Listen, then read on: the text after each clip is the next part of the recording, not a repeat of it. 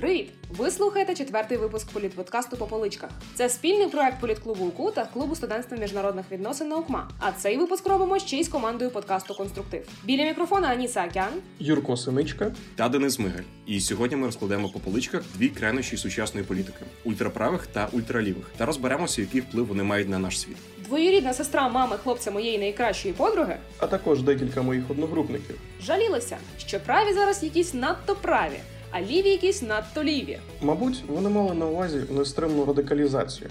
І справді, якщо глянути на теперішні ідеологічні тенденції, подекуди здається, що от-от прийде ще один незреалізований австрійський художник, збере навколо себе радикалів і влаштує третю світову. Це надихнуло нас розглянути правих та лівих як явище, покопатися в історії їхніх відносин, розібратися, як кожен з цих таборів впливає на політику, і державні структури, і тероризм, медіа, і таке інше.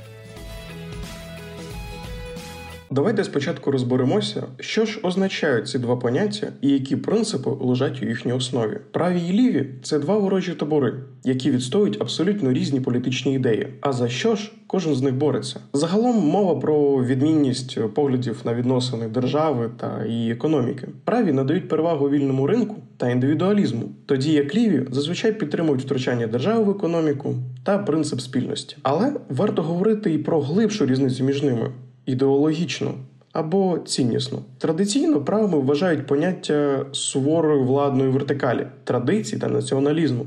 Зі свого боку, ідеї рівності, захисту прав, прогресу та інтернаціоналізму пов'язують з лівою частиною спектру. Погляди дослідників щодо класифікації правих і лівих різняться. Наприклад, італійський філософ-політолог Ноберто Бобіо вважав, що найчастіше критерієм є ставлення людей до ідеалів рівності. І якщо на думку правих рівність полягає у свободі можливостей, то ліві вважають, що сама лише свобода може породити ще більшу нерівність. На думку ж італійського науковця Діно Конфранческо, правий це той, хто стурбований охороною традицій. Лівий же це той, хто прагне звільнити собі подібних від кайданів, у яких закула раса, стан, клас. А хто взагалі придумав називати людей правими, лівими? Це цікава історія. Утворилися вони випадково під час Великої французької революції. Джаміль та колоністи з багетами з наших попередніх випусків увійшли до чату. Ой, тільки не починай знову співати Марсельєзу. Ех, ну гаразд. В установчих зборах Франції, сформованих у 1790 році, місця праворуч посідали ті, хто підтримував збереження монархії та загалом хотів лишити все як є. Ліворуч були ті, хто виступав за повалення чинної системи та прагнув створити республіку на егалітарних засадах, тобто на принципі рівності. З того часу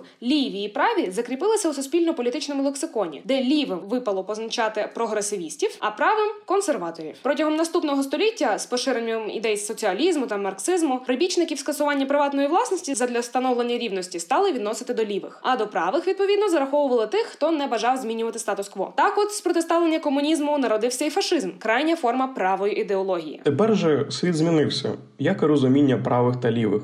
Лівих асоціюють з лібералами, що борються з недоліками капіталізму. Наприклад, впроваджують програму соціального добробуту, компенсації безробітним, оподаткування відповідно достатків тощо. На противагу праві консерватори, що виступають за самостійне функціонування вільного ринку та проти надмірного втручання держави. Однак існують політичні лідери та рухи, що не підпадають під просту категоризацію. Наприклад, наприкінці 19-го, початку 20-го століття у США, Східній Європі та Латинській Америці почали з'являтися популістичні лідери. До нас цей тренд дійшов, як завжди, запізніло, але таки, на жаль, дійшов.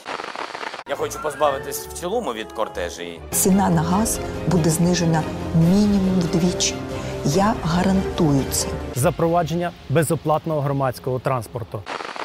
Цікаво, що популізм може поєднувати в собі обидва полюси: від правого з реакційними настроями, націоналістичністю, етнічною винятковістю, до лівого з закликами до соціальних реформ та рівності. Поділ правий і лівих зазнає критики через свою нібито недоречність. Чи справді це так? Ну, дехто висловлює сумніви щодо потреби взагалі протиставляти ці ідеології одна одній. Можливо, це і справедливо, але поговоримо про це трішки пізніше. Інші ж стверджують, що такі категорії надто спрощують багатовимірність сучасного світу. Однак насправді поняття правих і лівих мають купу відтінків, а це дозволяє в свою чергу уникати пастки надлишкового спрощення. До того ж, існує ще й центристська позиція, що охоплює широкий спектр між двома крайнощами. Умовно кажучи, між чорним і білим завжди є сірий. Але як ми зберемося розглядати ці ідеології? І праві і ліві є дуже розлогими поняттями. Тож зібрати все про всіх в одному місці вкрай складно, та й описувати особливості розвитку цих ідеологій у кожному куточку світу. Радше хороша ідея для дисертації. Тож ми вирішили піти дещо іншим шляхом. По-перше,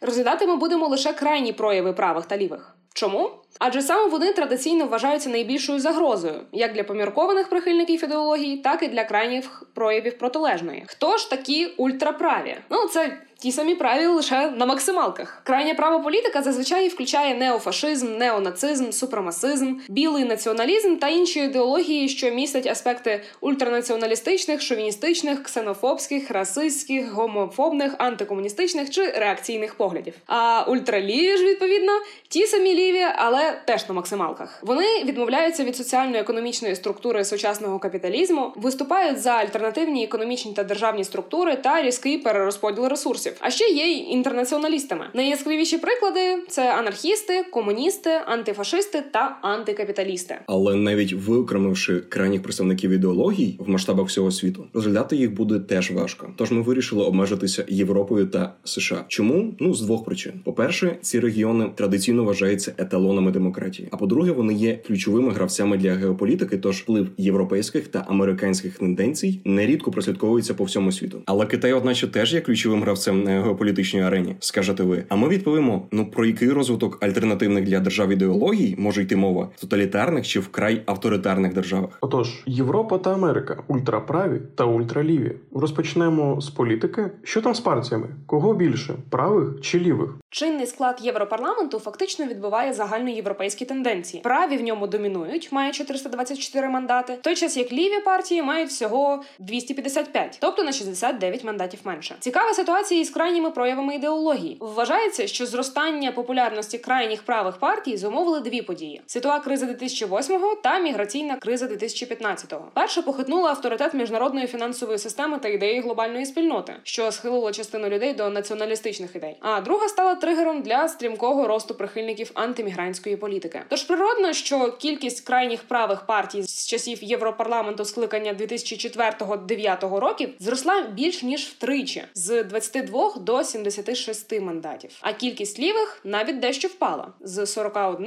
до 39 мандатів. До речі, на національному рівні підтримка крайніх правих теж набирає обертів. Так, от на останніх парламентських виборах австрійська партія свободи набрала 26%, швейцарська народна партія 25%, італійська ліга півночі 17%, іспанська Vox 15%. І цей список можна продовжувати довго. В Угорщині частково крайня права партія Фідес є навіть керівною, а спільно з іншою крайньо правою партією вони заручилися підтримкою 58% електорату на останніх виборах. А як там ситуація із крайніми лівими, Юрко? В Європі крайні ліві партії це здебільшого комуністи або міцні соціалісти. І хоча у Португалії, Греції, Франції та інших країнах такі партії подекуди представлені в парламенті, зазвичай вони мають лише кілька місць, а отже, мінімум впливу. І це природньо, адже комуністичні меседжі, м'яко кажучи, трохи не відповідають вимогам часу. Чого не скажеш про крайню праву риторику з антиглобалістськими чи антиісламськими меседжами? Візьмемо до прикладу Німеччину.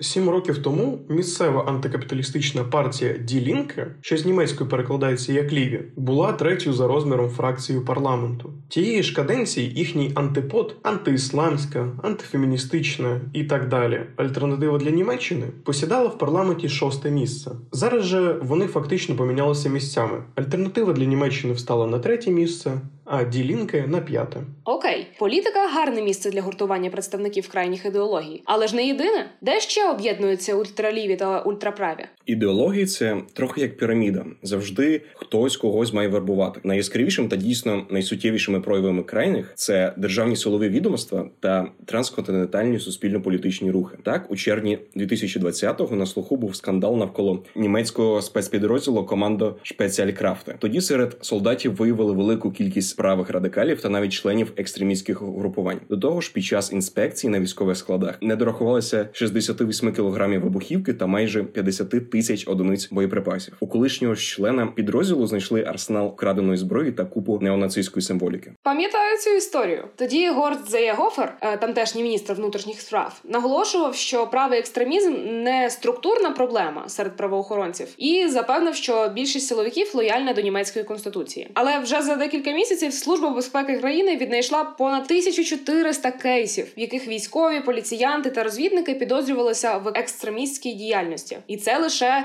починаючи з 2017-го. Згідно зі звітом внутрішньої розвідки, реальна кількість екстремістів серед силовиків занижувалася. Раніше ж німецькі політики неодноразово заперечували проблему та запевняли, що серед правоохоронців немає ультраправих тенденцій, а мова лише про індивідуальні кейси. Буквально же на днях німецький парламент завершив власне розслідування та підтвердив слова внутрішньої розвідки. Навіть більше за їх словами, серед німецьких силовиків є не лише прихильники правоекстремістських поглядів, але й цілі мережі, що поєднують їх. Такий собі нетворкінг. У розслідуваннях з внутрішнього ультраправого тероризму часто виявляються зв'язки з правоохоронними органами США. Так, от у південних штатах першими поліційними формуваннями взагалі були патрулі нагляду за рабами. Колишній агент ФБР Майк Герман у своєму блозі заявив, що його відомство неодноразово попереджало про дружбу американської поліції з ультраправими, та їх ніхто не слухав. На підтвердження своїх слів він опублікував декілька розсекречених звітів ФБР 2006-2015 років про проникнення прихильників панування білої раси в правоохоронні органи. За його словами, з 2000 року сотні поліціянтів викрили на неонацизмі.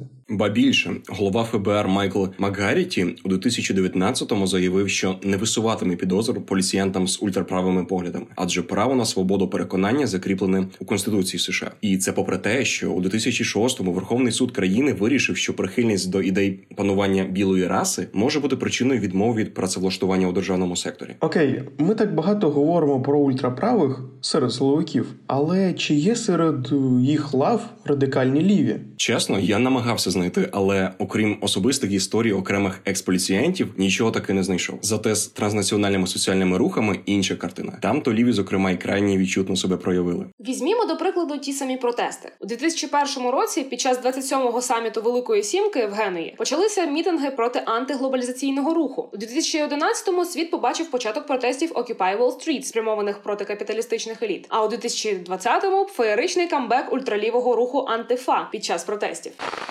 Black Lives Matter. Чим ці рухи відрізняються від радикальних тенденцій всередині правоохоронних органів? Річ у тім, що вони є радше децентралізованими та не мають командного центру чи чіткої структури всередині. Зате виступають за спільні цілі та ідеї соціальної справедливості та рівності. Така організаційна модель надає можливість окремим групам не залежати від спільної стратегії чи планування, а діяти ситуативно. Так, наприклад, під час цьогорічних протестів у США децентралізованість ненасильницького руху Black Lives Matter дала можливість радикалам з лівої антифа здійснювати екстремістські прояви. Слід зазначити, що самі антифашисти не мають керівного ядра та радше являють собою транснаціональну мережу соціальних угруповань. Саме тому, коли Трамп хотів внести антифа у терористичні організації, він не знайшов підстав вважати цей рух організованим. Цей рух, до речі, утворило радикальне крило комуністичної партії Німеччини в 30-х роках минулого століття. І згодом він не тільки розповсюдився по всьому світу, маючи філіали в великих містах Європи та США, а ще й надихнув багато дочірних рухів, як, наприклад, американський By Any Means Necessary, Redneck Revolt та британський Unite Against Fascism. Ці рухи невеликі за розмірами, зате їх доволі багато. Також слід зауважити, що ліві транснаціональні рухи жваво використовують інтернет-комунікацію та соціальні медіа задля мобілізації прихильників та ресурсів. Недарма Occupy Wall Street та Black Lives Matter використовують хештеги у своїх назвах, а походження скорочення антифа пішло від інтернет-мемів про організацію. За спрямуванням серед крайніх лівих часто виділяють радикальних екоактивістів та захисників прав тварин, мета яких зазвичай не насилля над людьми, а протистояння з капіталістами. Також є анархісти. Та антифашисти, а ще так звані чорні націоналісти, які, попри слово націоналізм в назві ідеології, мають ультраліві погляди і частково пов'язані з вбивствами американських поліціянтів. Але не забуваємо і про найрадикальніші прояви суспільних тенденцій тероризм. Терористи на контрасті з звичайними крайніми використовують для досягнення своїх цілей винятково насильство, як і крайні праві ультраправі терористи прагнуть досягти расового, етнічного чи релігійного верховенства або борються зі встановленою владою. Один з таких терактів стався у 2018-му у місті Пітсбург, коли американець Роберт Бауерс зайшов до синагоги і зі словами всі євреї повинні померти, застрелив 11 людей. До речі, таких терористів-радикалів, які здебільшого діють поодинці, класифікують як lone wolves, тобто вовків-одинаків. Ультраліві ж терористи, як і всі крайні ліві, спрямовані на завдання шкоди державним та недержавним структурам, які сприяють розвитку капіталізму, імперіалізму та колоніалізму. Тероризм завжди на слуху отримує світовий розголос та увагу змі. А які ж ідеологічні тенденції, яких терактів більше розібратися з цим нам допоміг Ілія Куса, експерт з міжнародної політики та близького сходу. За кількістю терористичних актів правого тероризму і екстремізму на сьогоднішній день більше. Він є більш е, агресивним, е, його більше видно, його більше висвітлюють в змі і медіа. Е, я думаю, це пов'язано з тим, що лівий екстремізм е, він дещо слабший е, за своєю організацією через слабкість самої ідеології, яка його живить е, лівої. Його зараз менш видно е, саме на публіці. Світові лідери більше говорять про загрозу саме правого екстремізму і тероризму тероризму, е, оскільки він є реакцією на останні світові події. Про правий екстремізм в Європі не говорили дуже багато років, ну з часів завершення Другої світової війни. На сьогоднішній день, е, згідно оцінок ООН, за останні 5 років кількість терористичних і екстремістських актів саме правого спрямування е, виросла на 320%. І таки справді, хоча крайнім лівим вдається завдяки своїй децентралізованості утворювати масштабні транснаціональні рухи на кшталт антифа, рівень екстремізму чи тероризму серед них значно нижчий ніж серед ультраправих. За даними Guardian, в США з 1994-го антифа нікого не вбили. А загалом на рахунку усіх крайніх лівих з 2010-го 21 жертва. Від рук крайніх правих же з 2010-го загинуло понад 300 американців. За словами директора ФБР Крістофера Рея, праві екстремісти стали основним джерелом ідеологічно вмотивованих вбивств у США. Сет Джонс, же експерт з питань боротьби з тероризмом, каже, що найбільша загроза внутрішнього тероризму йде від білих супремасистів, антиурядового ополчення та кубки осіб пов'язаних з рухом Бугалу, які намагаються розв'язати громадянську війну в США. Цікаво, що в США переважає відсоток не лише смертності в зв'язку з правими терактами, але й сама кількість правих терактів більше аніж лівих 259 до 69. У Європі ж після великої фінансової кризи в 2009-2014 роках кількість лівих терактів становила майже 18%, тоді як правих лише близько 5%. Але після мігрантської кризи тренди змінилися протягом 2015-2020 років. Майже 63% терактів праві, а лише 19% ліві. Міграційна криза впливає на е, зростання саме правих е, екстремістських настроїв ну, в радикальних групах. Тобто тут треба сказати, що просто зростає популярність ультраправих груп. Оскільки зростає популярність ідеї, що не можна приймати велику кількість чужих людей з чужою культурою, ідеологією, цінностями, з чужими, з іншим, абсолютно іншим світоглядом, тому що на думку багатьох ультраправих це загроза для самобутності нації. У результативності терактів правих і лівих, якщо це так можна назвати, теж прослідковуються цікаві тенденції. Так, атаки Фа енд Ко в 11 разів частіше завершувалися летально, аніж атаки антифа енд Ко. На сьогодні у Європі ультралівий тероризм відбувається в основному у південних країнах, таких як ось Греція чи Італія, і в основному має анархічний характер. Якось, наприклад, у березні 19-го, коли двоє кинули гранату будівлю консульського відділу російського посольства у Афінах, і ніхто не постраждав. В Італії часто підпалюють автівки, що належать приватним компаніям чи державним установам. Медіа дзеркало суспільства про те, яку роль тут відіграють крайні праві та ліві. Багато правих закидає, що популярні медіа контролюються лівими. Чи справді це так? Насправді ж річ у тім, що важко знайти неупереджене праве медіа серед правдивих і не дуже ідеологічно заангажованих медіа. Більшість змі є центрально лівими. За даними Adfontes Media, правдивих лівих медіа під 70, тоді як лише 10 є правими.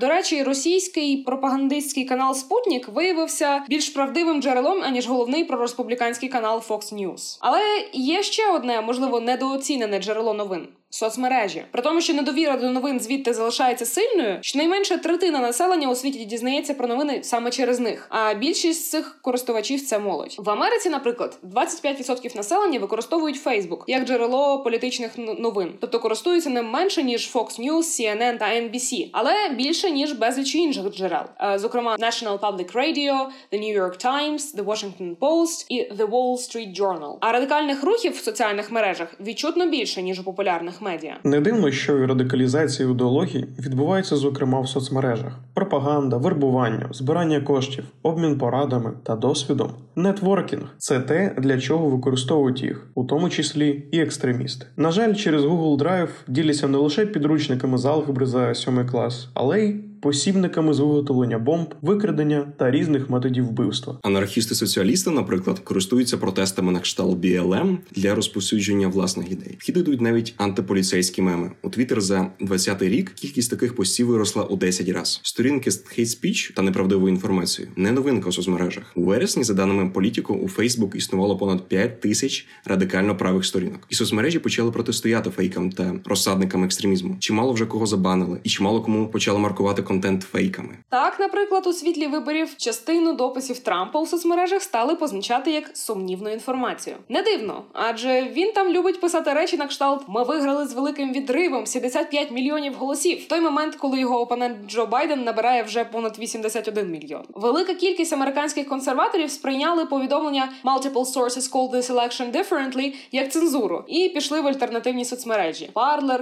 MeWe та Gap. І якщо відстежувати екстремістські тенденції було важко і до того, то тепер це стало ще складніше. Найбільш екстремістські рухи використовують менш популярні інтернет-платформи, наприклад, 4chan – веб-форум з іронічним тимчасовим контентом та анонімністю більшості користувачів. На початку нульових спільнота 4chan була скоріше ліволібертаріанською та відстоювала свободу слова. Проте такий підхід до свободи слова призвів до розвитку контрруху і почались так звані культурні війни. Зараз же платформа наповнена правими екстремістами. QAnon, певне, найвпливовіша з радикальних ідей, яка довела впливовість соцмереж. Все почалося з повідомлення анонімного користувача 4chan, де той заявив, що Трамп збирається викрити гігантську міжнародну схему сексуальної експлуатації маленьких дітей, до якої ніби причетні демократи, що поклоняються сатані. Здавалось би, хто може в таке повірити? Але ця конспірологічна теорія має сотні тисяч прихильників. Я от навіть надибила багато їхніх телеграм-каналів та чатів. Причому популярні вони не лише в Америці, а й в Європі, і навіть на території СНД.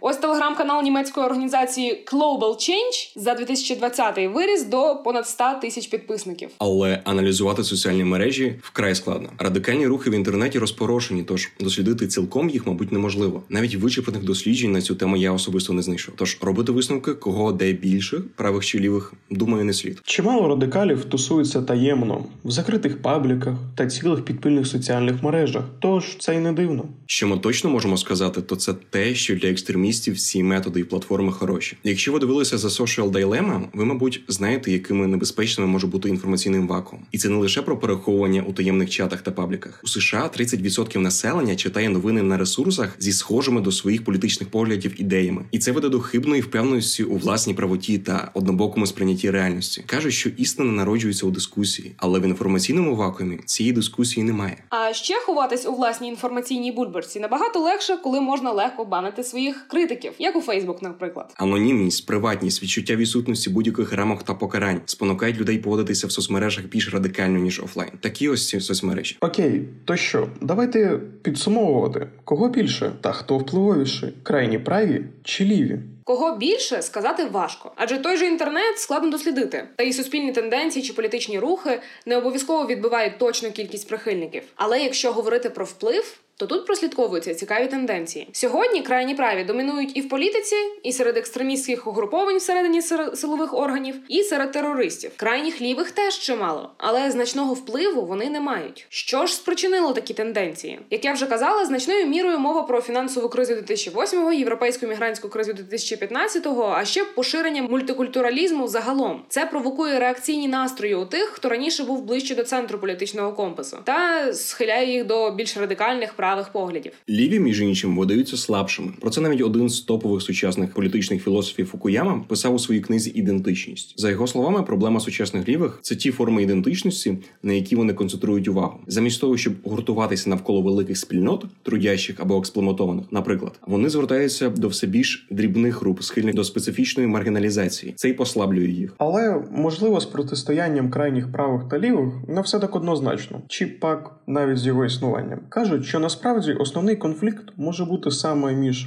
поміркованими та крайніми, а не між самими крайніми. Попри те, що здавалось б, через приналежність до одного табору люди мали б товаришувати. У реальності все часто по-іншому. Поняття прийнятності та правильності у них часто дуже різняться. Тож досягти консенсусу їм важко. Як результат, одне в одному вони вбачають латентну загрозу. А ще існує теорія підкови, яка каже, що насправді радикально ліві та праві мають значно більше спільного, аніж прийнято вважати. Згідно з цією теорією, політичний спектр виглядає швидше як підкова, а не пряма лінія. Крайні точки це ультраліві та ультраправі. Вони й наближаються один до одного на кінцях підкови, а від центру навпаки віддаляються. Але цю теорію часто критикують науковці. Вони стверджують, що, попри певні спільності, як от боротьба проти центристів та часто подібність методів, все ж відмінностей між крайніми правими та лівими більше. Тож праві чи ліві? Вибір за тобою. Але все ж будь-які крайнощі радимо не вдаватися. Протистояння ж між правими та лівими було, є і буде.